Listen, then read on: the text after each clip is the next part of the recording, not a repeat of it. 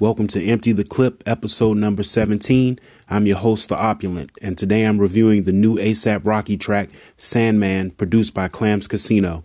A snippet of Sandman was released in January of this year at ASAP Mob's annual Yams Day. However, the full song was showcased yesterday during Weedmaps live stream of their virtual 420 celebration, and a snippet of the song will also be available in ASAP Rocky's first NFT collection, dropping tonight at 7 p.m. Eastern Standard Time. Clams Casino handles the production on Sandman, which has a very similar sound to much of ASAP Rocky's first mixtape, Live Love ASAP the mixtape classic, which helped launch Rocky's career. Clams Casino returns with his signature slow beat, which beautifully tiptoes on the border of chopped and screwed music and allows Rocky to do what he does best, which is make his music a vibe.